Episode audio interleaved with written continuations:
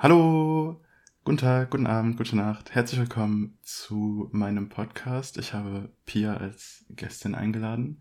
Pia, wie geht's dir? Stell dich doch mal kurz vor. Hallo, ich bin Pia. Ich bin jetzt in diesem Podcast, der Leben lieben und wie heißt? Liebe Leben. Wow, wie schön. Und wer ist der Host von diesem Podcast heute? Ich wollte, ich wollte das Gefühl haben, das wäre ich. Ja, ist doch gut, wenn du dich dann besser Geil. fühlst. Dann ist Basti heute, ähm, Basti heute der Mensch, der den Podcast moderiert. Ich freue mich total, es mal nicht machen zu müssen. Oh Gott. nach so langer fühl ich- Pause. Jetzt fühle ich den Stress No pressure, please. und die Verantwortung. Basti, ähm, Gut. da musst du dich aber auch selber vorstellen. Dann kann ich dich jetzt nicht fragen, wer Oh. du bist und warum wir uns kennen. Dann musst du das schon selbstständig tun.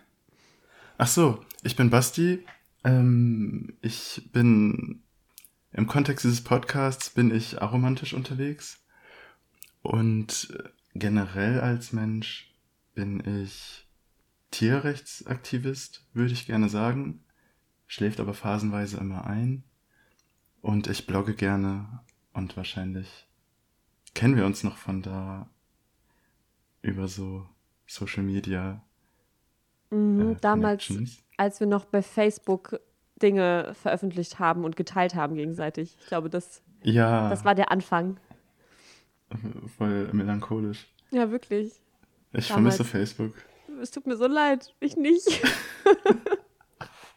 ähm, ich habe Basti kennengelernt durch das, ich weiß gar nicht, irgendwer hat damals einen Text von dir geteilt und ich fand die alle so unfassbar gut und habe dann, glaube ich, jeden Text, den du geteilt hast bei Facebook, die teilweise echt, also schon auch ausführlich und lang waren, ähm, immer schön weitergeteilt und mir irgendwie ein paar Mal durchgelesen, weil ich es voll gefühlt habe.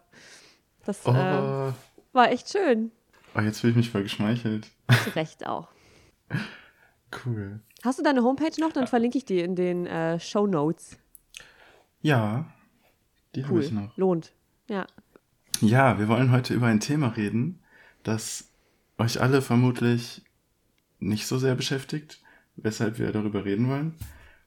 Ähm, ich finde ihn in diesem Kontext von dem Podcast, äh, da finde ich das Thema sehr interessant, weil du immer so viel über, über das Thema Liebe und Beziehung sprichst.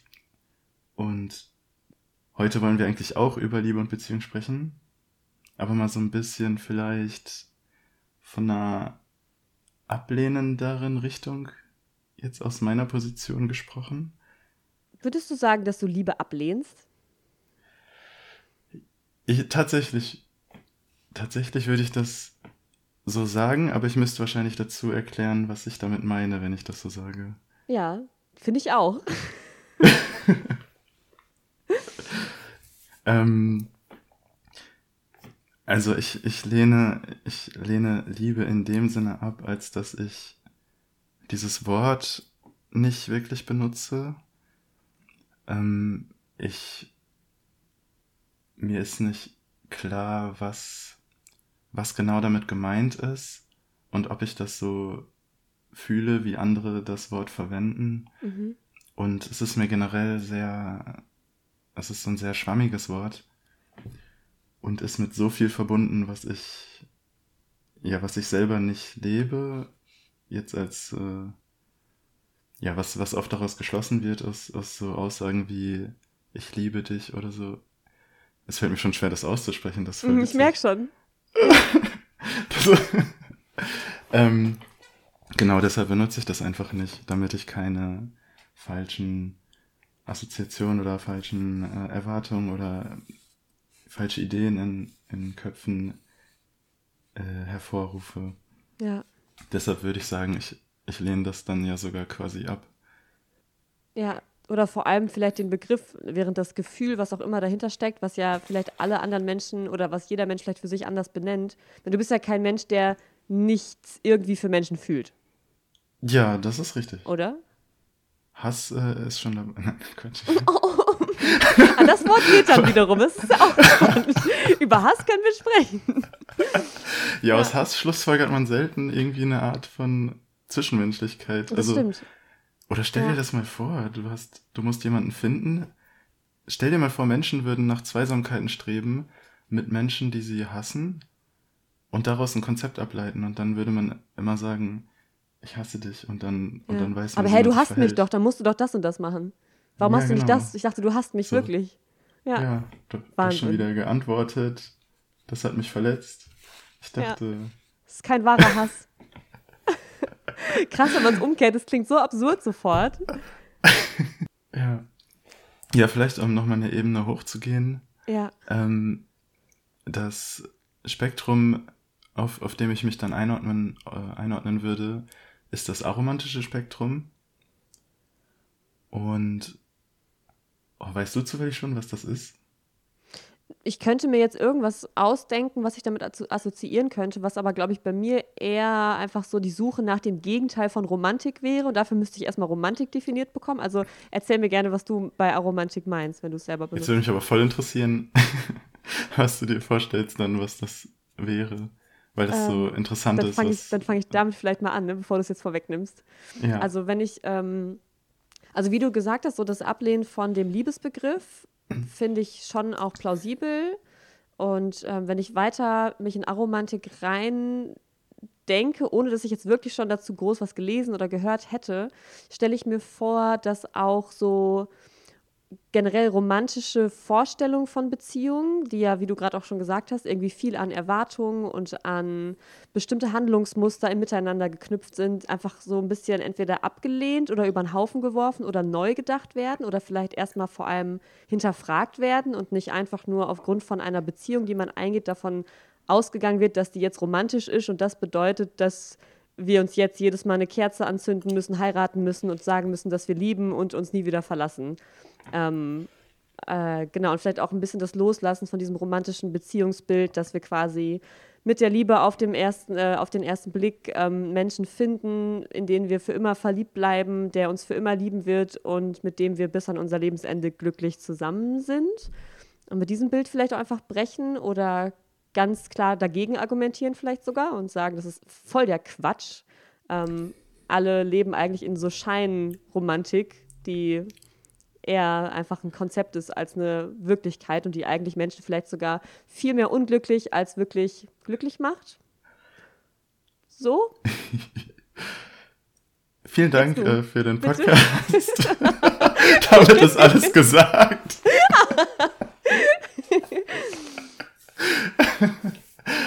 ähm, ja, also krass. Das ist ja schon viel mehr, als ich dazu irgendwie im Kopf hätte. Also Aber was hast du denn als erstes gedacht? Die Sache ist, ich habe diesen Begriff, bevor ich quasi von einer Definition gehört habe, ja nicht gekannt. Also mich hat eine Person nicht gefragt, ey, ähm, was stellst du dir unter Aromantik vor? Sondern bei mir Ja. war es ja umgekehrt. Deshalb weiß ich nicht so ganz, was ich dann gedacht hätte.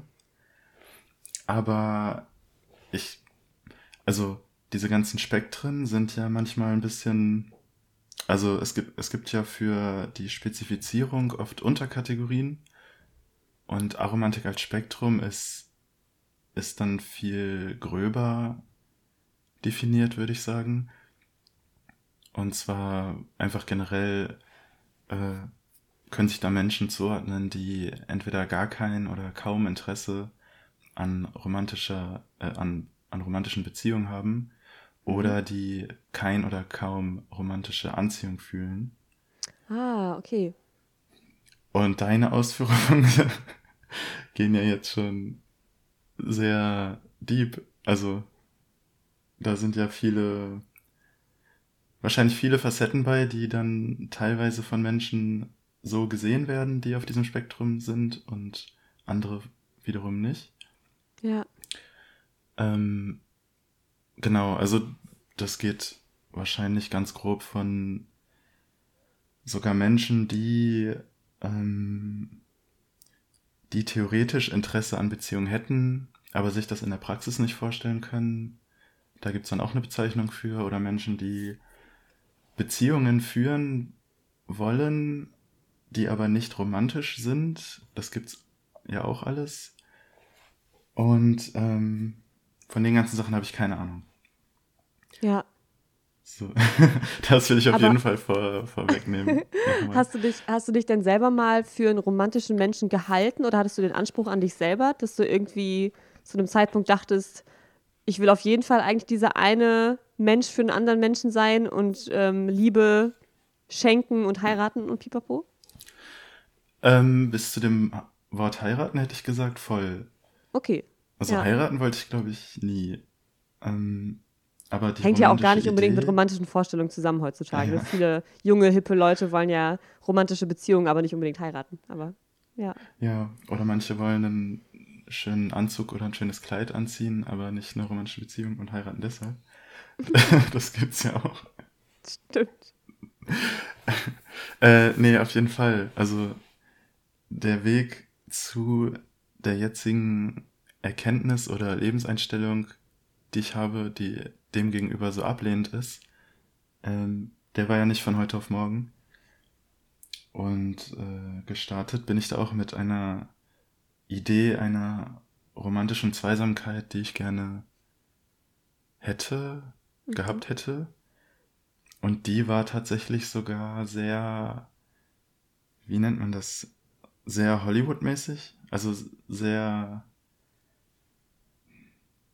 Man könnte sagen, es ist vielleicht das Gegenteil von dem, wo ich jetzt gelandet bin. Mhm. Deshalb äh, würden Menschen. Also aus meiner allen romantischen Vergangenheit- Klischees entsprechend so ein bisschen, meinst du? Ja, genau. Ja. So, Menschen aus meiner Vergangenheit äh, hätten sich da wahrscheinlich nicht vorstellen können, dass ich jetzt an diesem Punkt lande. Ähm, ja, ich hab, also ich muss dann ehrlich sagen, ich glaube, die Idee von romantischen Beziehungen, wie das funktioniert, habe ich hauptsächlich über Geschichten gelernt. Mhm. So im Sinne von Hollywood und äh, Fernsehen, Disney. Bücher. Ja. Genau, und ja, da, da kriegt man ja quasi beigebracht, wie das funktionieren soll. So. Und diese Idee habe ich irgendwie angenommen. Und dann dachte ich, cool, dann äh, muss man ja Beziehungen führen. Und äh, das habe ich tatsächlich auch. Ja. Und sind die Beziehungen dann auch, also hat das dein, dein Bild von Romantik dann ein bisschen erschüttert, dadurch, dass die Beziehungen halt nicht so romantisch für immer gehalten haben? Also war das auch Mitgrund dafür, dass du das in Frage gestellt hast, weil die Beziehungen dann eben nicht so waren, wie du dachtest, dass sie sein müssten in diesem romantischen Bild? Ich habe, ähm, ja, schwierig zu sagen. Also am Ende schon. Am Ende war das natürlich der Grund, dass dann, dass das nicht so funktioniert hat, wie ich, wie ich dachte. Und dann habe ich halt angefangen, über diese ganzen, äh, ganzen Sachen nachzudenken. Aber die Beziehung, die ich hatte, würde ich schon als sehr also die waren nicht anders, als ich sie mir vorgestellt hatte. Also die waren eigentlich gut. Also Mhm. die waren zu der Zeit so, wie ich sie auch mir vorgestellt habe. Und ich hatte während den Beziehungen nicht gewusst, was ich daran hätte ändern sollen.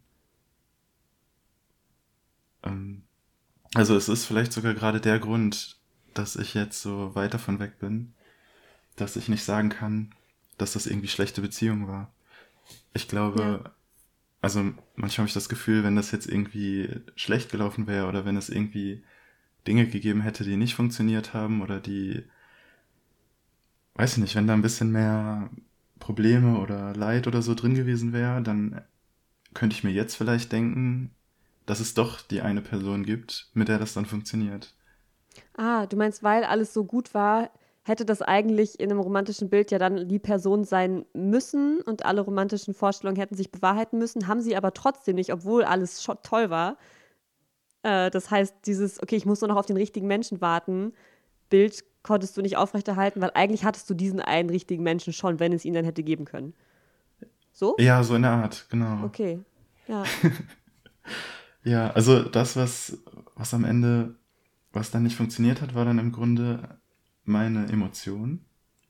Mhm. Also ich, für mich hat sich's nach einer Zeit dann immer nicht mehr nach, nach einer Beziehung angefühlt, sondern eher nach einer Freundschaft. Oh ja, das Und- kenne ich auch. Ja. Genau, und dann äh, ging halt der Weg los, als ich mich gefragt habe, was kommt denn nach dieser intensiven Phase? Was kommt denn nach, nach dieser Verknalltheitsphase? wo man, wo man sich so ganz auf den Menschen fixiert und dann so 24-7 aufeinander hockt und so, ja, was kommt mit dem Alltag? Und irgendwie ist diese Frage so ein bisschen, ich würde jetzt sagen, danach kommt irgendwie nichts, so bei, bei mir. Aber man könnte natürlich sagen, ja, vielleicht gibt's ja noch eine Person, bei der das irgendwie anders ist, und dann kommt plötzlich eine Emotion, die ganz magisch ist, die ich nicht kenne, die alle dann ja. Liebe nennen, die dann plötzlich dafür sorgt, dass ich richtig Bock habe auf eine ewige Bindung und keine Nähe mehr zu anderen Menschen und äh, irgendwie solche Sachen. Ja. Weil du ja gesagt hast, also nicht, dass ähm, dann danach gar nichts kam, sondern dass es zu einer Freundschaft wurde. Und eine Freundschaft ist ja nicht nichts, sondern eine Freundschaft ist ja auch eigentlich eine total schöne Beziehung zu einem Menschen. Ja, finde ich auch. die man ja auch an sich aufrecht erhalten, also aufrecht, ähm, doch auch aufrechterhalten kann und sich ja eigentlich dann auch, wenn man sich von romantischen Bildern vielleicht auch löst, auch nichts dagegen spricht, sich trotzdem als Paar zu verstehen, nur halt ohne verknallte Gefühle und vielleicht auch sogar mit dem Interesse an anderen Menschen, was sich ja im Best Case gar nicht ausschließen muss. und vielleicht ist das Gefühl, was du, was du von Freundschaft hast, ähm, nach dieser Verknalltheitsphase, vielleicht ist das das, was ich genauso für meine Partner empfinde, nur dass ich das halt dann Liebe nenne, weil ich denke, ist voll das schöne Gefühl, das könnte doch diese Liebe sein. das du? Kann richtig gut sein. Aber ja. ich weiß es nicht. Also ich, ich könnte jetzt nicht sagen, ob das nicht was völlig anderes ist, weil, weil ich ja nicht weiß, was das für ein Gefühl ist. Und ähm, ja, an dem Punkt kann man vielleicht ganz kurz zu, äh, zu der romantischen Kategorie oder besser gesagt aromantischen Kategorie kommen, der ich mich selber dann zuschreibe. Mhm. Und das ist Quaromantik oder auch What the Fuck Romantic. Okay, klingt cool. ich weiß. Und was, was, was heißt Habe ich, auch, hab ich auch richtig gefreut, dass zufällig das passt.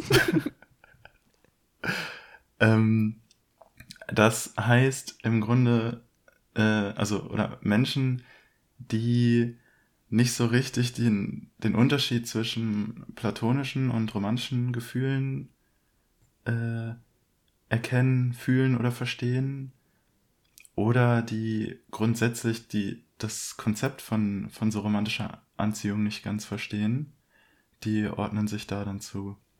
Cool. Und ich kenne keine einzige andere Person, die sich dazu ordnet. ich kenne irgendwie nur mich selber, der das so, der, der sich dazu ordnet. Deshalb finde ich das so interessant, dass es überhaupt diese Kategorie gibt, weil dann muss es ja Menschen geben, die das auch irgendwie mal so für sich erkannt haben. Hm. Ja, aber das, genau das beschreibt es im Grunde. Ich weiß nicht. Ich weiß nicht, wo, wo hört denn Freundschaft auf und wo fängt dann eine romantische Emotion an? Gibt es da eine klare Grenze oder ist das fließend? Ist das für manche klar? Ist das für, würdest du sagen, du kannst eindeutig wissen, ob du jetzt eine Person nur sehr gerne magst, im platonischen Sinne, oder ob du dann romantische Gefühle hast? Ich glaube nicht, dass ich dazu in der Lage bin. Ähm, ich glaube auch aus der Erfahrung heraus, dass einfach die Übergänge, genau wie du es beschreibst, auch in meinen Beziehungen einfach so fließend, fließend sind und ich, seit ich gemerkt habe, dass ich mit Menschen zusammen sein möchte, aber nicht mehr so verliebt und sexuell angezogen wie am Anfang für sie empfinde, sowieso versucht habe, diese ganzen Konzepte und diese Begriffe von verliebt, verknallt und Liebe und Freundschaft so ein bisschen loszulassen und einfach zu gucken, was will ich denn mit dem Menschen gerade sein?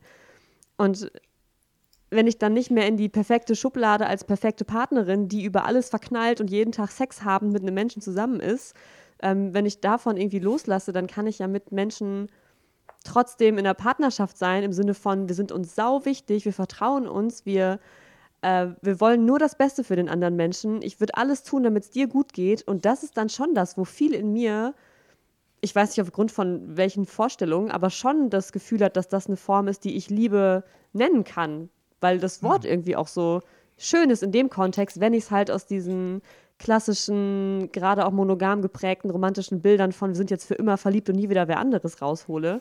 Weil davon habe ich mich ja schon lange verabschiedet. Und seitdem fällt es mir, glaube ich, leichter, da einfach so durchzufließen, als mich so romantischen Vorstellungen hinzugeben, weil ich mich ja eh schon lange von konventionellen Konzepten verabschiedet habe. Mhm. Deswegen bin ich vielleicht nicht so die richtige, der man die Frage stellen kann, ähm, weil so viel ja eh schon überwunden wurde. Aber trotzdem fühle ich romantische Dinge für Menschen ähm, und höre aber auch auf, ab einem gewissen Punkt die Dinge so romantisch zu fühlen und fühle dann einfach eher Vertrautheit, die ich dann Liebe nenne, aber würde nicht mehr sagen, dass ich dann so verknallt bin und habe dann auch mhm. wesentlich weniger Sex mit den Menschen. So. Mhm. Das passiert auf jeden Fall. Dann bist du auf jeden Fall nicht äh, quasi die sozusagen Gegenposition, die sich dann schockiert, äh, die, die dann schockiert ist von den Dingen, die ich sagen würde. sondern nee, eher. Ich glaube nicht. Ich kann mir auch immer nicht vorstellen, dass Menschen ernsthaft für immer das Gleiche für einen Menschen empfinden und das, dieses anfängliche verliebte Gefühl, dass es einfach bleibt ich weiß nicht, ob wir dazu überhaupt hormonell und biologisch in der Lage sind. Ja, das. Ich meine, wenn ja, herzlichen Glückwunsch so, ne? Aber irgendwie. ich kann da niemanden, wenn man ganz ehrlich fragt. Das ist echt. Äh, ja, das, das ist nochmal. Es gibt so viele Gründe, warum ich. Also, warum ich dieses, dieses ganze romantische Konzept Dings nicht mehr so fühle. Und diese Überlegungen gehören auf jeden Fall mit rein. Ähm, aber ich finde es auf jeden Fall richtig spannend, äh, dass ich denke, dass zum Beispiel so eine äh, Poly-Richtung, die, äh, in der du ja unterwegs bist, dass die meinem aromantischen Lebensstil sehr nahe ist. Mhm. Also, dass in der Praxis es es gar nicht so verschieden sein müsste, wenn nur, dass du quasi, also überspitzt gesagt, würdest du sagen, ähm, du liebst dann mehrere Menschen, die, zu denen du starke positive Emotionen hast. Und ich sage, ich liebe gar nicht. Und im Endeffekt läuft es aber beides in so eine Richtung, dass, dass man Zwischenmenschlichkeiten so ein bisschen mehr individuell betrachtet und ja. so ein bisschen mehr einfach weiß, was, so wenn ich mich jetzt gerade so fühle, dass ich bei einem Menschen sein will, dann kann ich ja versuchen, bei diesem Menschen zu sein. Und wenn die andere Person das auch fühlt, ist ja richtig nice. Und wenn man, genau, wenn es dann mehrere Menschen gibt, bei denen man sich so fühlt oder auch mal phasenweise man sich nicht so fühlt und man das dann einfach sagt, dann ist das ja alles fein. Und dann gibt es dann nur irgendwo die Grenze, wo, wo du dann vielleicht sagen würdest, okay, da, äh, da kann man jetzt irgendwie einen, einen Namen draus machen oder das kann man jetzt Liebe nennen oder Beziehung. Und ich ja. würde dann wahrscheinlich sagen, nee, ich bleib äh, bei der Kategorie Freundschaft und versuche von da aus irgendwie so ein bisschen zu gucken, wie man sich da verhält. Ja, ich glaube, dass dass es auch total Sinn ergeben kann, das so zu machen und das eben nicht zu schnell zu benennen, weil ich habe mich durchaus dabei erwischt, dass trotz all dieser Freiheit, die ich versuche, in diese Liebe und diese Beziehungskonzepte reinzubringen, sobald du dann das Label Freundin oder Partnerin hast von einem Menschen, ohne dass du da bewusst drüber nachdenkst, einfach dadurch, dass ich ja jetzt auch über 25 Jahre quasi geprägt bin von so romantischen Liebesbeziehungen, allein schon mit der Kategorie als solcher so Erwartungen einhergehen, auch wenn ich die längst hinter mir gelassen habe. Also gerade dieser Anspruch an, dann wirklich die Einzige zu sein oder besonders toll zu sein für einen Menschen oder dass der Mensch immer Zeit mit mir verbringen will und dass ich bestimmte Ansprüche habe an, wo ich dabei bin, wo, wann, wie ich von wem höre als Freundin. Das habe ich auch gemerkt, wo ich auch teilweise dachte, Pia, eigentlich, wenn du ganz ehrlich bist, müsstest du nochmal komplett beziehungsanarchistisch sagen, weg mit dem Label, auch wenn ich die süß finde, auch wenn ich gerne deine Freundin bin. Es macht, äh, irgendwas macht es trotzdem so, was sich irgendwie künstlich anfühlt und nicht nach meiner wahren Beziehung, sondern nach irgendwas Auferlegtem. Weil, ja, ja ich einfach viel zu oft schon Bilder vor mir hatte, wie halt eine Freundin zu sein hat oder ein Freund. Mhm. So. Das kenne ich voll. das ist, ja. das ist mir auch ganz krass aufgefallen, ähm, als ich damals, als ich noch jung war, Beziehungen geführt habe. Nicht so äh, dumm war. ähm, das wollte ich jetzt nicht sagen. ähm, ich will ja niemanden zu sehr offenden damit. Äh, nee, das ist jetzt aber tatsächlich schon relativ lange her. Ich glaube bestimmt so acht Jahre oder so. Ähm, mhm. Damals, sobald ich, also ich erinnere mich ja an diese, ich, ich erinnere mich ja an mein Verhalten und, und die Gefühle, die ich da hatte. Und auch diese, diese Sensibilität, die ich hatte und diese, und dieses ganze Leid, also im Sinne von, ich war, also ich war schon eher so in der Richtung unterwegs, dass ich sehr schnell neidisch oder eifersüchtig war. Mhm. Also so im Sinne von, ähm, wenn die Person, zum Beispiel wenn, wenn die Person dann einen besten Freund hatte oder sowas, mhm. dann, dann wäre mein Gedanke gewesen, warum, warum hast du den besten Freund? Ich bin doch auch da, so. Oder reiche ich denn dann nicht? Muss die Beziehung nicht das schon ja. sein? Oder wenn, wenn ich das Gefühl hatte, dass die Person irgendwie eine andere Person attraktiv findet oder so, dann, dann hat das halt direkt immer an meiner Idee der Beziehung gekratzt. Also es hat die immer angegriffen, weil ich dachte, in meiner Idee von Beziehungen muss die Person für mich die attraktivste, der einzige attraktivste Mensch auf der Welt sein und umgekehrt. Yep. Und sobald das irgendwie angegriffen wird, hat das wehgetan. Ja. Und kenne ich, habe ich immer noch ab und zu. Also. Ja, und ich war da halt eher sehr empfindlich. Und jetzt denke ich so, also ich habe das Gefühl, nur dadurch, dass ich es, dass ich das nicht mehr so nenne, wenn ich jetzt intensive Zwischenmenschlichkeiten habe, nur dadurch, dass ich jetzt nicht sage, das ist eine Beziehung, habe ich gar nicht habe ich dieses Gefühl nicht. Also weil dieser, dieser Anspruch ist nicht, nicht so da und der mhm. scheint so tief, so tief gewesen zu sein. Und das hätte ich mir früher nie vorstellen können, dass ich jetzt so voll cool damit wäre, wenn, äh, wenn eine Person, mit der ich intensiv bin, in noch was mit einer anderen Person hat oder so. Das ist, äh, das fand ich sehr faszinierend.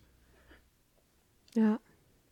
Ja, ich glaube, das ist wie bei so vielen Sachen, dass wir nicht unterschätzen dürfen, wie mächtig Sprache da auch ist. Ne? Also klar denken wir irgendwie so, okay, wir müssen es ja irgendwie benennen und es sind dann irgendwie süße Wörter und dann hat man so ein bisschen so eine Sicherheit, weil man sich da irgendwie dran festhalten kann. Aber was das auch verändert, glaube ich, und deswegen macht das total Sinn, was du sagst für mich, dass einfach sich davon zu lösen und es eben wirklich nicht anfangen zu benennen, glaube ich, wirklich Dinge auch einfacher macht. Bestimmt nicht alles, dann kommen vielleicht Schwierigkeiten auf der anderen Seite, weil unser Gehirn einfach nach Kategorien sucht und vielleicht auch gar nicht anders kann. Aber bis zu so einem Punkt ist genau das, was ich auch meinte. Ne? Wenn du dich dann anfängst irgendwie zu benennen, dann hast du auf einmal so eine Erwartungshaltung, die vielleicht vorher gar nicht erst gekommen wäre. Also warum mhm. dann überhaupt sich den Stress machen, ist die Frage. Warum wollen wir so gerne Leute dann sofort Partnerin, Partner nennen und ähm, mit dem Gefühl verbunden sein, dass ich die Einzige bin für immer und umgekehrt? Ja. Das ist schon crazy. Ich glaube, das vereinfacht auf den ersten Blick tatsächlich irgendwie so gewisse Dinge, weil die ganze Welt ja darauf ausgelegt ist, dass mhm. es diese monogamen Zweisamkeiten gibt. Ob es jetzt ist, dass man irgendwie einfach bei der Arbeit oder so bei einem Firmen-Event gefragt wird, so hier, du kannst eine, du kannst deine Partnerin mitbringen und wie, wie soll, also wie machen das Menschen, die da nicht die eine feste Person haben? Also allein bei ja, sowas. Kann ich bitte drei mitbringen? kann, ich ja. bitte, kann ich bitte meinen besten Freund mitbringen? Ja, also man wird ja. so direkt gezwungen, dass es, es gibt so diesen besonderen Platz, es, also die Gesellschaft kreiert so diese Lücke für diesen Menschen. Und die, das fällt ja überall auf, wenn du dann. Boah, guter Punkt. Wenn du dann im, am, Valentin, am Valentinstag rumläufst oder auf irgendwelchen äh, Events bist und du hast halt immer diesen, diese Lücke vor dir. Und dann macht es natürlich einfach zu sagen, hier diese Person das ist er. kommt jetzt da rein. So.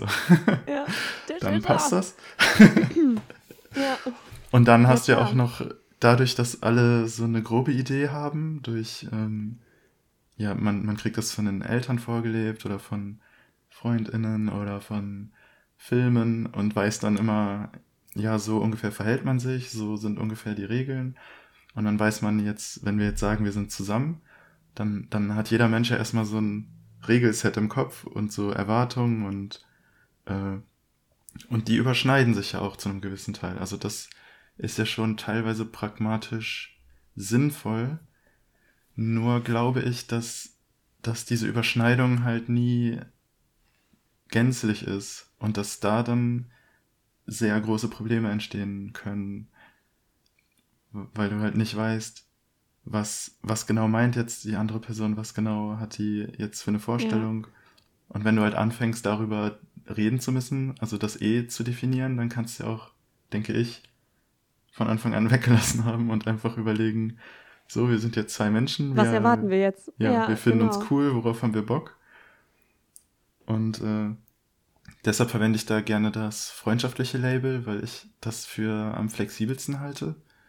Ja. Und wenn man erstmal befreundet ist sozusagen, dann kann man ja sagen, ey, haben wir jetzt Lust äh, zu kuscheln? Haben wir jetzt nur Lust zu reden? Wollen wir uns einmal im Monat sehen? Wollen wir uns jeden Tag sehen? Vielleicht können wir mal Weihnachten chillen. Oh, ja.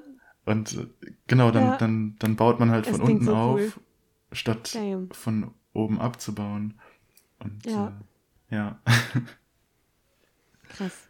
Ja, ich finde es echt erstaunlich, wie, wie selbstverständlich in Beziehungen eingegangen wird und halt genau dieses ganze Regelwerk so, ohne dass Menschen darüber gesprochen haben, auf einmal existiert.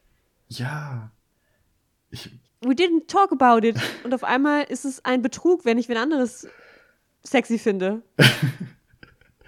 ja, das ist, schon, das ist schon erstaunlich, oder? Also dafür, dass ja auch durchaus gute Kommunikation als, denke ich, romantisches Gut gehandelt wird, so ähm, ne, miteinander sprechen zu können und Rücksicht aufeinander. Aber okay, aber wo fängt die an? Ja. Ja.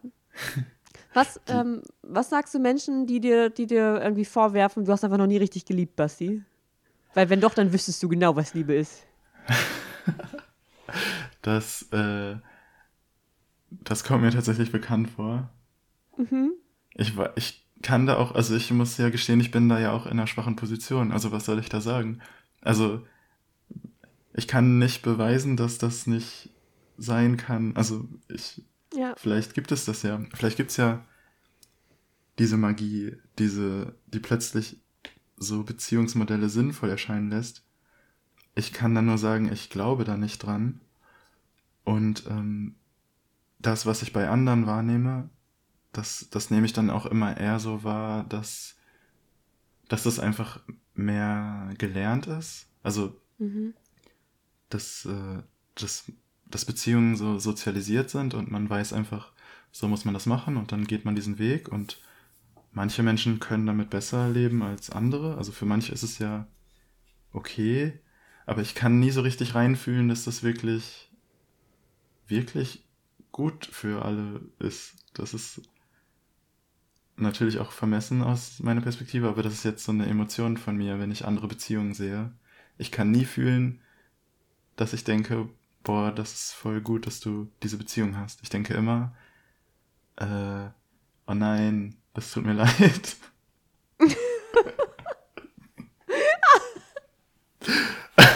oh. Was denkst du, wenn du, wenn du meine, von meinen Beziehungen hörst? Ähm, Auch wenn ich sage, ich bin verliebt und ich liebe und es ist eine Beziehung und ich bin eine Freundin. Das ist was, das ist ein bisschen was anderes, weil ich das Gefühl habe, dass du, also du hinterfragst ja diese ganzen Sachen und du äh, befasst dich ja ganz viel damit, wie, wie du was leben willst und wie ihr welche Zwischenmenschlichkeit genau gestaltet. Und dadurch habe ich dann das Gefühl, das ist ein ähnlicher, ein ähnlicher Weg, nur von der anderen Seite. Ja. Und das ist jetzt nicht so. Also ja, klar, frage ich mich dann trotzdem, ähm, warum, also warum nennt man denn dann was Beziehung und so? Aber in dem ja, Moment. Das ist eine berechtigte Frage, finde ich auch. Aber ich kann mir vorstellen, dass es pragmatische Gründe geben kann, warum das dann Vorteile haben kann. Und deine Konstrukte haben ja zumindest nicht die heftigen Nachteile die, und die heftigen Einschränkungen und Kosten, die so klassische monogame Modelle haben. Deshalb, ähm, selbst wenn jetzt eine Person in einer, also wenn eine Person in einer klassischen monogamen, zweisamen Beziehung ist äh, und die dann sagt, ja, das, äh, das ist jetzt ein Beziehungskonzept, weil das die und die Vorteile hat, ähm, dann denke ich immer, das wiegt doch die Nachteile gar nicht auf. Aber bei dir denke ich, da sind ja kaum Nachteile. Also jetzt Ja, aus meiner auch. Sicht. Ja. Ich habe auch noch keine gefunden. Außer zeitlich, zeitliche Überforderung, weil es so viele Menschen, die man zu gern hat. Ja, also wenn im Endeffekt das ja. äh, eigentlich nur das Wording ist, dass ich, wenn ich jetzt Menschen gerne mag, das, dann sage ich, ey, ich mag dich gerne und du sagst, ich liebe dich oder so, und dann Ja, kann und sein. im Endeffekt Ja. lebt man halt das, was da zwischenmenschlich halt so passt, dann ist das ja sehr ähnlich. Ja. Ich glaube, also es kann natürlich noch Unterschiede geben jetzt in individuellen Bedürfnissen. Also zum Beispiel, dass ich gar nicht so äh, viel Zeit in so einer intensiven Zwischenmenschlichkeit verbringen will, wie andere Menschen, die dann zum Beispiel Beziehungen haben. Ähm, oder dass ich nicht will, dass, keine Ahnung, ich will Weihnachten nicht mit konkret festgelegten Menschen verbringen müssen. ja. Ir- Irgendwie sowas. Ja. Ja, verstehe ich. Corona-Gruß. Wie kommt es denn, dass, also ich würde sagen, viele Menschen machen ja die Erfahrung, das Gefühl zu haben, wow, ich habe diesen perfekten Partner, Partnerin, Partnermensch gefunden und habe romantische Gefühle und warum auch immer, vielleicht auch aufgrund all dieser Erwartungen scheitert die Beziehung. Das heißt, wir gehen immer wieder romantische Beziehungen ein mit der Erwartung, dass das jetzt das Ding ist, sonst würden wir es ja nicht machen. Wir wollen ja nicht mit dem Falschen zusammenkommen, sondern mit dem Menschen, von dem wir erstmal denken, that's the one. Ähm, das heißt, eigentlich machen wir die Erfahrung, dass Romantik immer wieder eigentlich scheitert und gehen aber immer wieder eine neue romantische Beziehung ein. wo, wo ist, also wo hat es bei dir den Unterschied gemacht? Wieso hast du das so doll hinterfragt und warum passiert das so wenig? Also ich weiß natürlich nicht, warum das generell so wenig passiert und mir ist das auch aufgefallen, dass ich dachte, die meisten Menschen haben, also bei denen sind alle romantischen Beziehungen gescheitert. Also du läufst dein Leben lang eigentlich dieser Idee hinterher und die scheitert immer wieder. Also es ist ja tatsächlich ein tiefer Glaube, dass das dann doch funktioniert. Dass man Oder nur den richtigen finden muss. ja. Oder man, man denkt dann, man muss nur dran arbeiten oder man muss sich nur passend, man muss entweder toleranter sein oder man muss irgendwie das Konzept, also Regeln ändern, damit das funktioniert. Ähm, aber man versucht immer dahin zu kommen, das stimmt schon. Ich weiß natürlich nicht warum. Ähm, ich weiß, dass das bei mir aufgehört hat. Äh, sehr, äh, logischerweise meiner, nach meiner letzten Beziehung. Äh, an dem Punkt, wo ich, wo bei mir die rosarote Brille nachgelassen hatte Mhm. und bei der anderen Person oder die, die andere Person mir dann quasi gesagt hat, das ist ja normal, dass das ähm, irgendwann ein bisschen nachlässt und dann muss man auch an Beziehungen arbeiten. Mhm. Und ab dem Punkt habe ich mich gefragt, warum muss ich daran arbeiten? Also, wenn doch dieser Kick jetzt weg ist, warum muss ich denn dann versuchen, dass der wieder da ist?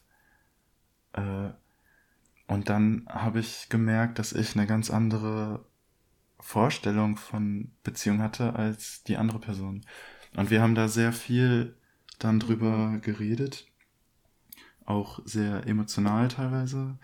Und dann habe ich ein Buch gelesen, das sie mir empfohlen hatte.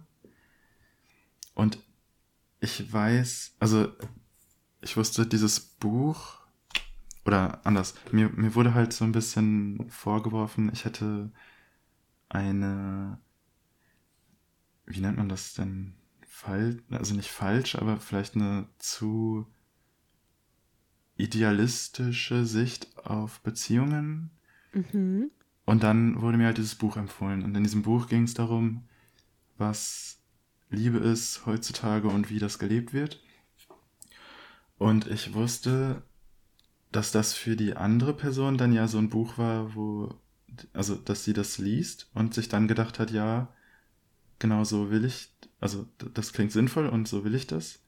Und ich habe das gelesen und ich dachte, wenn das stimmt, was in diesem Buch steht, dann will ich das nicht. Okay. Was, Und- also was stand da, was zu diesem, dann will ich das nicht geführt hat? Ich habe es noch nicht so ganz mir vorstellen können. Ähm, Inhaltlich ging das in so eine Richtung, dass äh, romantische Beziehung zu einem großen Teil eine Entscheidung ist, dass man die, also dass man quasi das Konzept zweisam zu leben so wertet, dass das so viele Vorteile hat, dass man, also als würde man so einen Deal eingehen und man sagt sich damit, Ah, ja. wir, wir entscheiden uns jetzt, das so zu leben und wir wissen, dass das auch Auf und Abs geben kann. Und wir wissen auch, dass der Kick nicht immer bei 100% ist. Ähm, aber man kann sich gegenseitig unterstützen. Man hat einen Menschen gefunden, dem man vertrauen kann, mit dem man was aufbauen kann, der einen dann sehr gut kennt. Und das hat dann schon einen Wert, den man den man mit dieser Entscheidung hält. Mhm. Und mein Gedanke war dann irgendwie, nee, ich, also eine Beziehung ergibt für mich nur Sinn, wenn die so heftig ist, also wenn, wenn man so eine krasse Verliebtheitsphase hat und dann so voll drin ist, weil dann habe ich halt die Mhm. Kraft, die ganzen Nachteile äh, auszuhalten oder sogar zu, zu wollen. ja, Ähm, Nachteile wie keine Freiheit mehr und krasse Verantwortung und so, Genau. oder? Ja, genau. Ja. So Distanz halten zu anderen Menschen. Mhm. Und äh, ja. ja, das ist eigentlich wahrscheinlich der größte Punkt. und das in den Momenten, wo ich da so richtig mich reingesteigert habe, habe ich das auch so gefühlt. Ich habe dann auch so natürlich Kontakte vernachlässigt zu Freundinnen, was natürlich nicht nice war.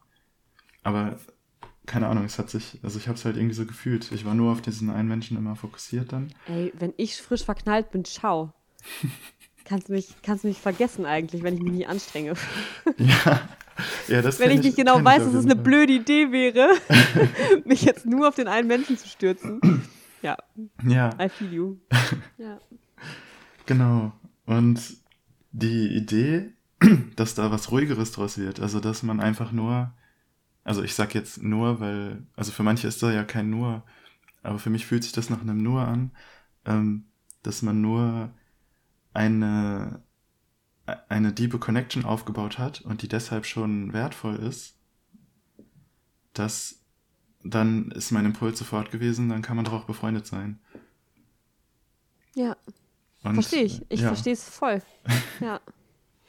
Und deshalb, das ist halt das, was sich nie geändert hat. Das war von Anfang an bei mir so, dass ich diese Beziehungsidee, die ich damals hatte, dieses ganz intensive, was vielleicht schon ein bisschen toxisch ist oder so ein bisschen ungesund, ähm, dass das eine Beziehung rechtfertigt.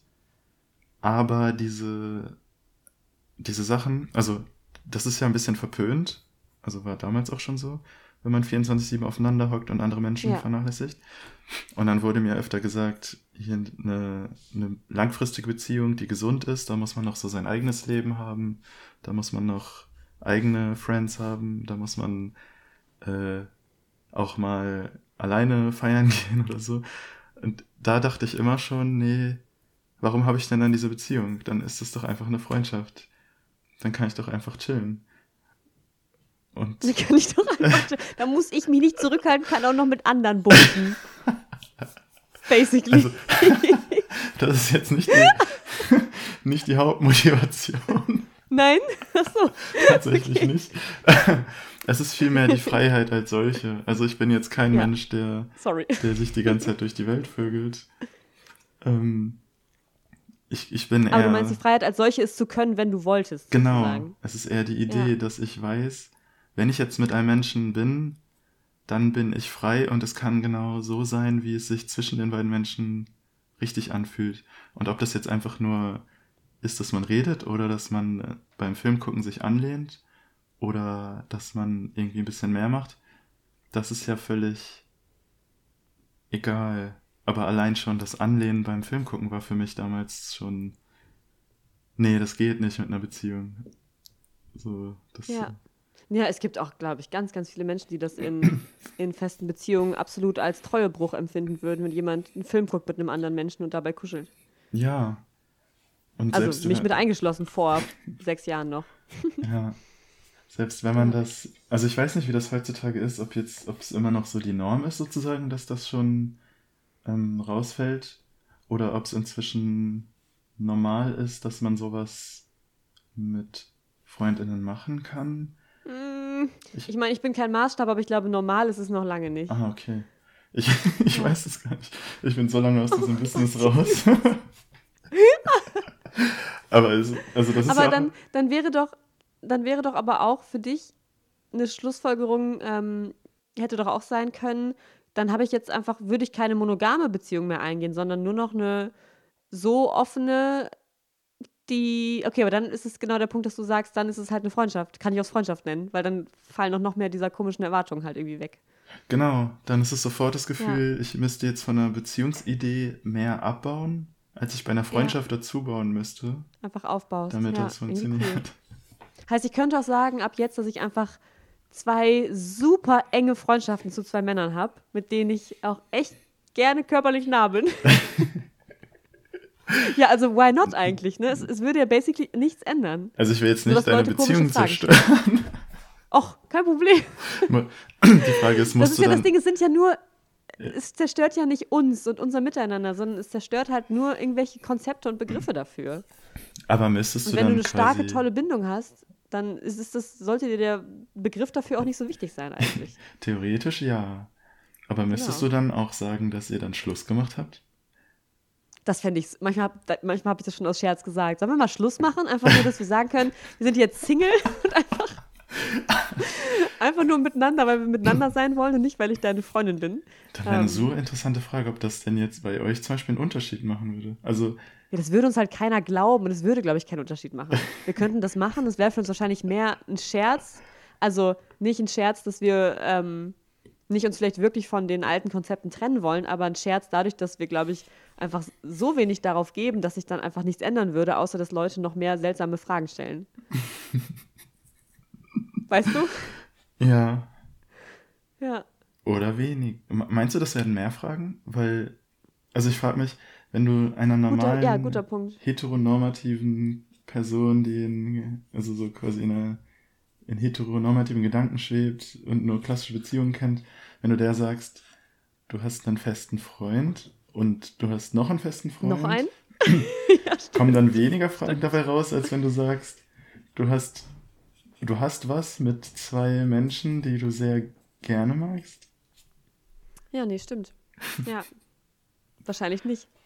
Oha. Aber vielleicht mag ich deswegen auch die Konzepte, weil das die Menschen mehr irritiert. Aha. Vielleicht finde ich es auch deswegen cool, von zwei Partnern zu sprechen. Ähm, weil das so ein bisschen mehr aufstößt, vielleicht. I don't know. Oh, das kann ich richtig gut nachvollziehen. Ja. äh, ja, das das ist ein legitimer zwei Freunde. Und wer, welcher ist Nummer eins? Und sagst so, ja, keiner. ja. Das ist wirklich verrückt. Aber ja, du aber bist, es ist genau, es ist ein spa spannender Grad, ja. Du bist dann ja aber auch eine Person, die, ähm, die da dann schon von einem Fließer, fließenderen Übergang spricht oder den so fühlt. Und ich glaube, viele Menschen, die in diesen klassischen Beziehungen sind, die fühlen das nicht so. Die sagen irgendwie. Nee, ich glaube auch, das ist Beziehung oder Schluss und dann halt nicht mehr Beziehung. Genau. Und es gibt ja, ja auch so viele Menschen, die sagen, äh, ich habe nur was Körperliches in einer Beziehung und in einer Freundschaft nicht. Und das ist deshalb eindeutig eine Freundschaft, weil die hat Grenzen und mhm, die Beziehung. Auch körperliche Grenzen so. Ja, und die Beziehung ist ja. eindeutig. Ich, ich liebe die Person eindeutig und bei und das ist kategorisch ein anderes Gefühl als bei meinen ganzen äh, anderen Friends. Das gibt es ja auch. Was, was denkst du, wenn du, äh, also wenn du von solch, wenn du davon hörst? Mm. Ja, ich kann das schon, also ich kann das schon nachvollziehen und auch nachfühlen, dass da, dass sich da Grenzen irgendwie so auch so spürbar machen. Ähm, weil ich fühle schon auch anders zu den Menschen, die ich jetzt als meine engen Freunde bezeichne, auch wenn es jetzt ne, männliche Menschen sind, die ich dann tendenziell auch anziehend finden könnte als Heterofrau irgendwie. Ähm, natürlich, dass ich da jetzt mit den Menschen, die mich halt sexuell auch angezogen haben und die ich besonders toll fand, jetzt eine Ebene habe, die ich halt Beziehung nenne. Ähm, und da auch wirklich ein Gefühl von was habe, was ich Liebe nenne, dann ja, es ist irgendwie leicht, das dann abzugrenzen, weil das, fühlt sich schon an wie ein klarer Unterschied in der Gefühlswelt, die ich habe zu, ähm, zu meinen Boyfriends und halt zu den Friends, die nur Friends sind, so. Mhm. Aber vielleicht auch nur, weil ich sich halt an dem Konzept orientiert und wenn wir die Wörter dafür nicht hätten, würde ich vielleicht sagen, ich habe viele gute Freunde und von zweien davon ähm, habe ich eine besondere Anziehung oder mit zweien verbringe ich besonders gerne Zeit, weil ich die besonders gern habe, aber könnte auch funktionieren. Das ist so spannend. Beantwortet das die Frage? Ja. ja. Also, ja. ja, genau. Ich frage mich halt auch, ob, ob das nicht ein Teufelskreis ist dann. So, wenn du ganz krass in diesem, in diesen Konzepten denkst und unterwegs bist, dann ist da ja auch dieser Faktor, dass man schon aktiv Abstand hält. Also man weiß ja schon, wie man sich in Freundschaften verhalten muss oder wie viel Nähe man überhaupt zulässt. Und dadurch verhält man sich ja auch so. Und ich frage mich dann immer, ist das dann so, weil das, weil das jetzt wirklich der emotionale mhm. Idealzustand zwischen den beiden Menschen ist? Oder ist das, oder wäre es vielleicht anders, wenn man das nicht im Kopf hätte und deshalb das keine, ja, keine komplexen äh, Erwartungsbrüche im Kopf auslöst, wenn man sich dann mal wenn man dann mal Berührung austauscht zum Beispiel oder so, oder wenn man sich dann mal wirklich fallen lässt bei einem platonischen ja. Freund und so dieses, zum Beispiel so ein Vertrauensgefühl so wirklich einfach zulässt. Weil es scheint immer nur diese beiden Wege zu geben. Also so, wenn du das kannst oder wenn du das gemacht hast bei einem Menschen, dann ist das direkt irgendwie Dating und dann wird's, wenn es nicht ganz scheiße läuft, eine Beziehung. Aber es ist, es ist ja so selten, oh. dass du jemanden zum Beispiel kennenlernst und du magst die Person und du findest die Person anziehend und ihr lernt euch besser kennen. Und es ist einfach das, was es ist, ohne, ohne dieses Ziel. Ja. Ja, ich dachte ja, ich dachte auch mal, ich hätte ähm, die, die Fähigkeit und auch die Möglichkeit, das mal so zu erleben, so ohne dieses Ziel, als ich halt jetzt den Menschen kennengelernt habe, der jetzt mein zweiter Partner geworden ist, weil ich hatte halt eine Beziehung. Mhm. Und du hast dann quasi einen Menschen kennengelernt und natürlich nicht den Anspruch, ich will jetzt eine Partnerin werden von ihm, weil ich habe ja schon meinen Partner. Also ich suche mhm. ja nicht nach noch mehr Partnerschaft und ich suche auch eigentlich nicht nach nochmal die Einzige für jemanden werden, weil die bin ich ja schon.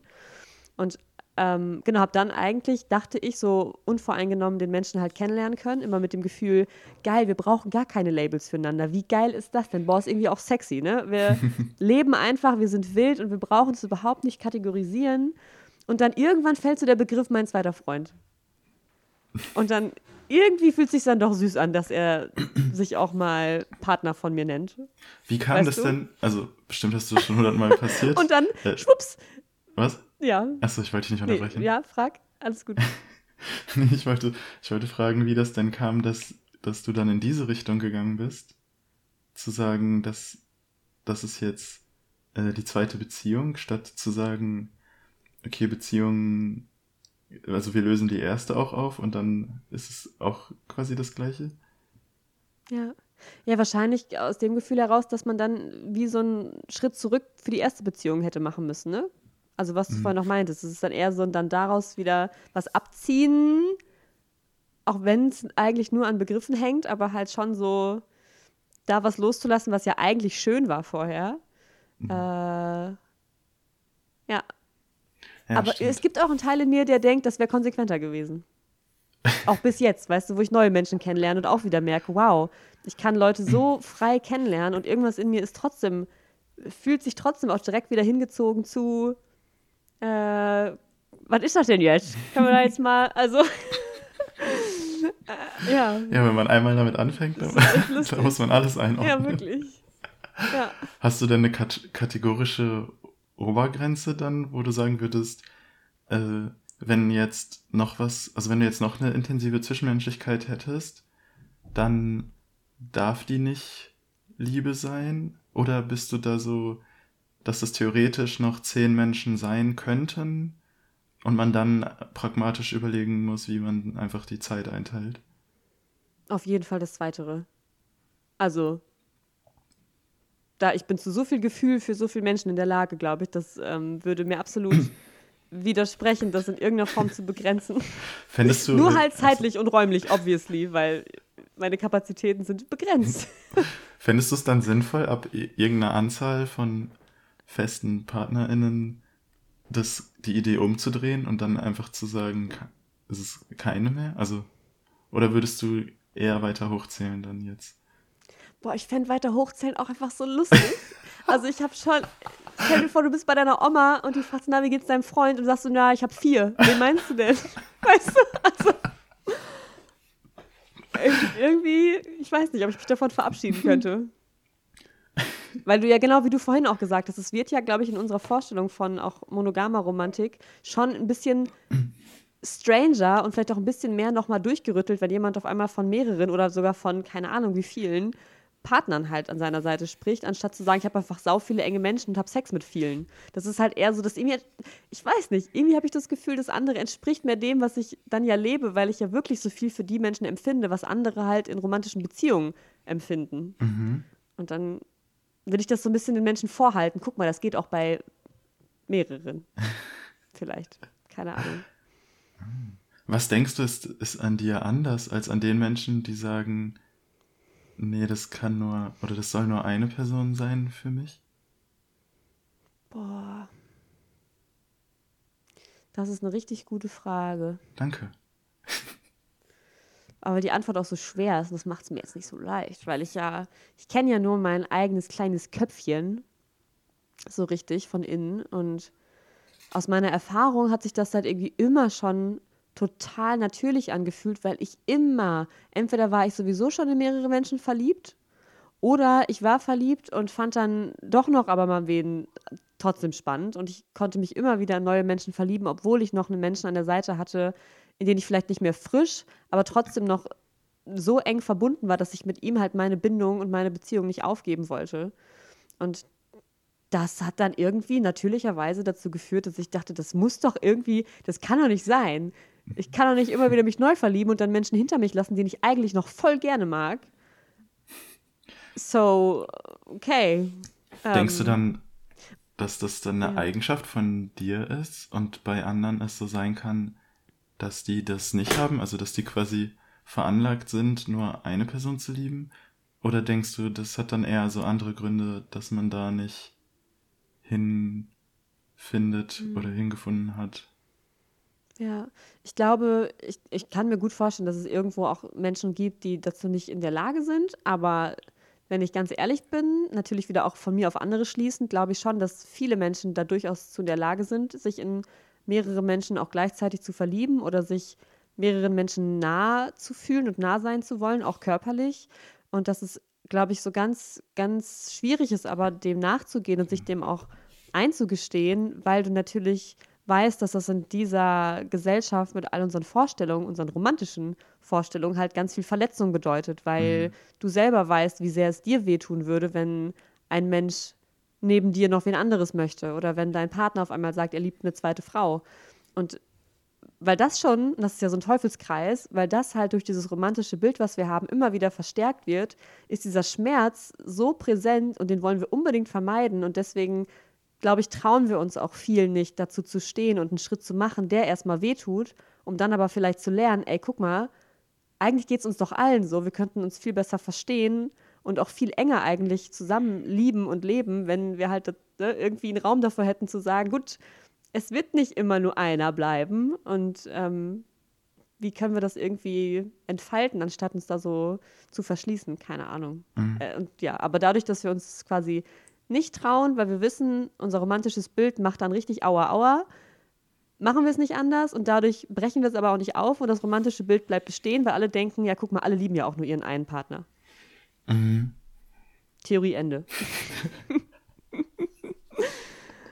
Ist das so, wenn du andere, also wenn du andere Menschen in Beziehungen siehst, dass du dann, also wenn du Menschen in monogamen Beziehungen siehst, die dann sagen, sie sind glücklich, fühlst du das dann oder denkst du dann, nee, ihr unterliegt irgendwie noch, oder das ist irgendwie doch komisch, dass da diese ganz komischen pauschalen Grenzen drüber schweben? Und eigentlich wäre es bestimmt mm. nicer, wenn die gar nicht da wären. Ha. Ja, ich glaube schon, dass es ähm, Menschen gibt, die in monogamen Beziehungen wirklich glücklich sind, weil sie genau diesen Tausch, den du nicht machen möchtest, der dir irgendwie widerstrebt, total schön und irgendwie auch glücklich machend empfinden. Ne? Also, dass du weißt, ich habe vielleicht nicht meine absolute Freiheit und Unabhängigkeit, aber dafür habe ich diese Sicherheit, ich habe irgendwie dieses Bild, in das ich passe. Ich habe den Menschen, mag ich auch echt gern. Ich kann mir keinen cooleren Menschen vorstellen. Warum dann nicht auch für diesen Menschen diese Einschränkungen irgendwie in Kauf nehmen?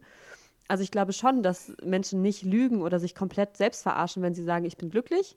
Ich tue mich trotzdem aufgrund meiner eigenen Erfahrung schwer, wenn Menschen nicht mehr frisch verliebt sind ineinander, sondern wirklich nach vier, fünf Jahren ähm, Monogamie sagen, dass alles perfekt ist und sie nicht mal irgendwie was anderes sich wünschen mhm. oder drüber nachdenken, fällt es mir schwer, das zu glauben.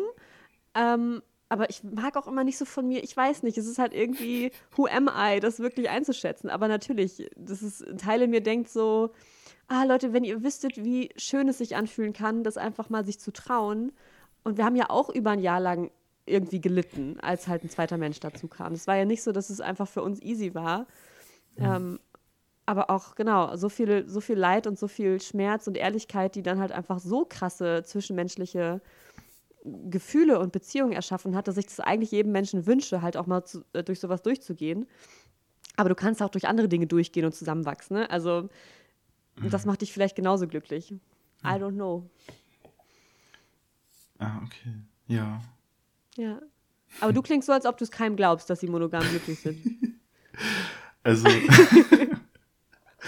Ja, ich dachte mir, also ich kann ja auch jetzt einfach radikal ehrlich sein, ist ja egal. Natürlich, hört keiner zu gerade. Normalerweise, also ich sag das ja nicht random Leuten dann, dass ich denke, ey, warum habt ihr überhaupt eine Beziehung?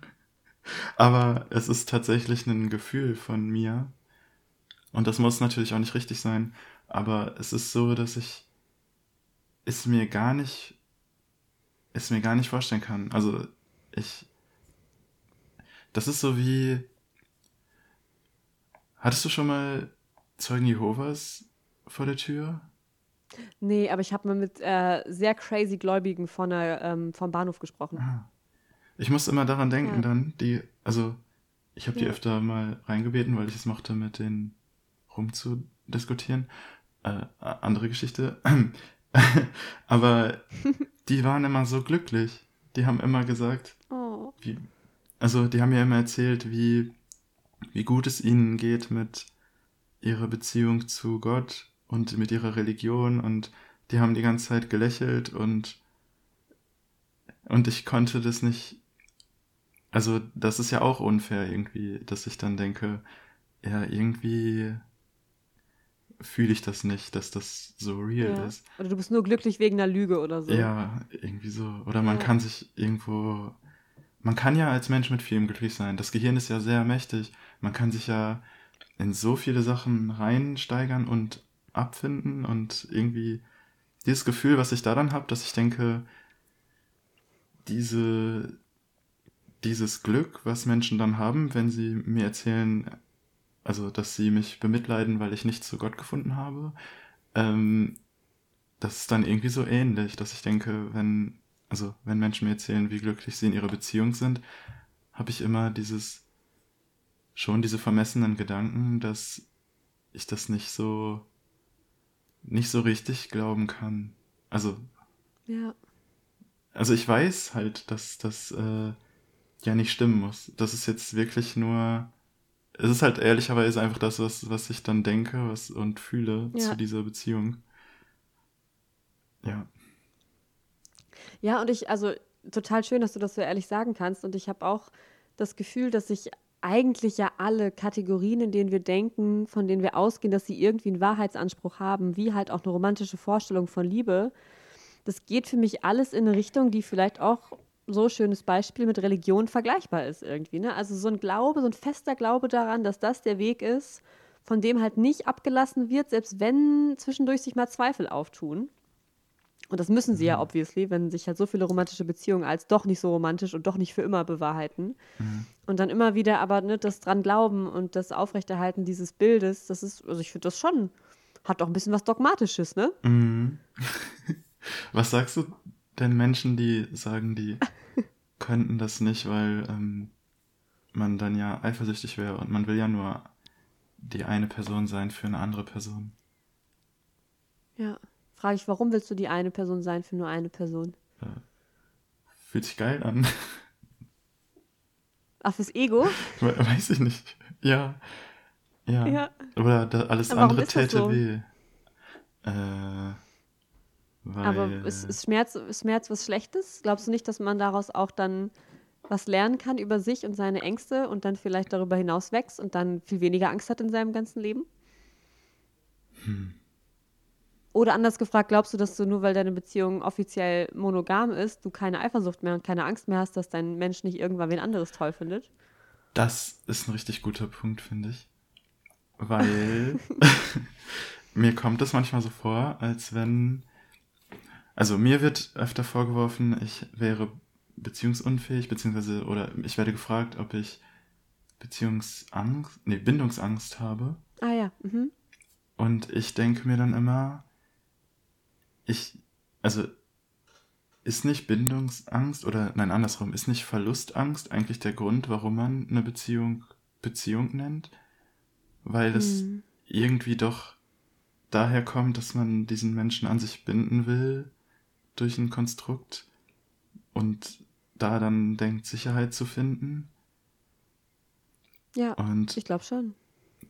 ich frage mich halt, ob das nicht, also, nein, ich frage mich das nicht. Ich denke, dass das eine Illusion ist. Und zwar, weil ich, äh, also ich kenne halt dieses, ich hatte halt dieses Gefühl, dieses Schmerzgefühl, wenn, wenn diese Idee angegriffen wird, wie ich, wie ich ja schon erwähnt hatte. Mhm. Und jetzt habe ich das nicht mehr so krass. Und wenn ich mich frage, woran das liegt, dann hat das auch damit zu tun, glaube ich, dass ich damals, ähm, dass es mir damals um das Konzept als Wert ging. Also das, das Konzept war Ah. so sehr in mir drin, dass Ja. das schon äh, bestehen bleiben musste, während es mir heute eher um den Menschen geht. Und dadurch wusste, also damals hatte ich halt dann immer Angst, zum Beispiel, dass äh, eine Person, mit der ich dann zusammen bin oder die bei mir ist, dass die in Wahrheit doch gar nicht will oder dass die dann irgendwie wen anderes findet. Und jetzt denke ich mir, diese Angst ist ja, die hat auf jeden Fall nachgelassen, weil ich jetzt weiß, dass wenn ich jetzt mit Menschen bin, dann nicht, weil es quasi in dem Regelwerk der Beziehung steht, sondern dann nur, weil man es wirklich will. Ja. Und ist das nicht was eigentlich total Romantisches, dann nur mit einem Menschen zu sein, nicht weil du musst, sondern weil dein Herz dich dahin zieht? ja, das kann man gerne so nennen. ja, oder? Das habe ich nämlich gerade gemerkt, während du erzähltest, dachte ich so, ja, fuck. Also für mich kehrt sich dann ja auch nach einer gewissen Zeit dieses Bild von Romantik einfach um, dass ich dann schon auch mich wiederum an romantischen Bildern festhalte oder nicht an den klassischen, aber an einer romantischen Vorstellung festhalte oder das dann auch wiederum schön finde, ähm, wenn ich halt weiß, meine Partner können daten, wen sie wollen und sind aber trotzdem mit mir zusammen. Oder ja. Ne, ich, ich, ähm, ich habe die Nacht, ganze Nacht mit einem Menschen durchgemacht, in den ich mich gerade irgendwie verknalle komme dann zu meinem Freund und der hat Kerzen angemacht und kocht mir noch Essen, weil ich zu müde bin. Wie romantisch ist das denn? Weißt du? So, das ist natürlich dann so die neue, die neue Polyromantik vielleicht, aber die greift ja auch und das macht auch was mit mir. Weißt du, dass ich dann denke, boah, okay, ich kann da noch auch wieder mein eigenes Konstrukt rausstricken, was sich dann auch einfach wieder romantisch auf eine geile Art anfühlt in dieser verherrlichenden Vorstellung. Ja, voll. Vielleicht, ja. Ja. Das ist, ich glaube, das ist einer der größten Punkte, die ich, die ich dann erklären würde, wenn man mich fragt, ob ich, warum ich denn nicht, oder ob ich nicht eifersüchtig bin dann und, oder was ich, wieso ich das früher war und jetzt nicht. Es ist tatsächlich dieses, früher würde, hätte es gehießen, wenn meine Partnerin mit einer anderen Person zu viel Zeit verbringt, dass die dann vielleicht die Beziehung nicht mehr will und mit der Person was machen will und dann geht die Beziehung kaputt und dann verliere ich den Menschen. Und heute heißt das einfach nur, die Person hat Lust, mit der anderen Person zu chillen, aber sobald ich mit der Person chille, ist es wieder zu quasi 100% echt, weil es nicht, weil man einfach unabhängig davon ist. Das heißt, dass das, was eine Person mit einer anderen Person hat, greift in keiner Weise mehr an, was ich mit diesen Menschen habe. Ja. Und deshalb muss ich das, muss ich nicht an mir zweifeln oder an dem, was man mit einem Menschen hat, wenn die Person noch was mit einer anderen Person hat. Und plötzlich fühlt es, sich das voll schön an. Voll. Es klingt so schön und so logisch und trotzdem ist es so anstrengend, an den Punkt zu kommen. Wahnsinn. Ja, das stimmt. Ich glaube, wenn wir ab jetzt nur noch romantische Erzählungen und Filme und Bücher und hast du nicht gesehen, ähm, Soaps im Fernsehen über genau diese Form von Liebe und Romantik hätten, dass wir einfach Menschen frei sein lassen und darin uns finden, dass wir einfach alles sein dürfen und uns dann wieder begegnen und uns nicht einschränken aufgrund von irgendwelchen Sicherheitsbedürfnissen, die eh nicht befriedigt werden. Wer weiß, ob wir dann nicht in 20 Jahren alle kaum noch zur Eifersucht in der Lage wären und es vielleicht sogar total romantisch fänden würden, wenn jemand gerade mit wem anderes abhängt. Auch aus einem Gefühl heraus von, boah, so ein toller Mensch, ich liebe den so sehr, dass ich ihm so sehr gönne, lieben zu können, wen er möchte und wie schön für ihn auch noch von wem anderes bestätigt zu werden und dass ich gerade mich selbst liebend einen geilen Abend für mich alleine haben kann. So, also es ist ja alles. Wir bräuchten einfach eine neue Romantik vielleicht auch einfach. Ja, oder halt keine mehr. Keine. ja, genau. oh. wow. Ja. Ich glaube. Um, ja. Was? Nee, du? Ich wollte sagen, es gäbe noch richtig viele Ebenen, auf denen man darüber reden kann. Und dann wollte ich dich fragen, wie lange wir denn die Leute quälen wollen, damit uns zuzuhören. Ja, Fanny, ich wollte gerade sagen, in Anbetracht der Zeit war das doch fast ein gutes Schlusswort. Mit der Ankündigung, ja, dass wir gerne noch viel weiter darüber sprechen können. Und es muss ja nicht die letzte Podcast-Folge sein. Oh, gut angeteasert.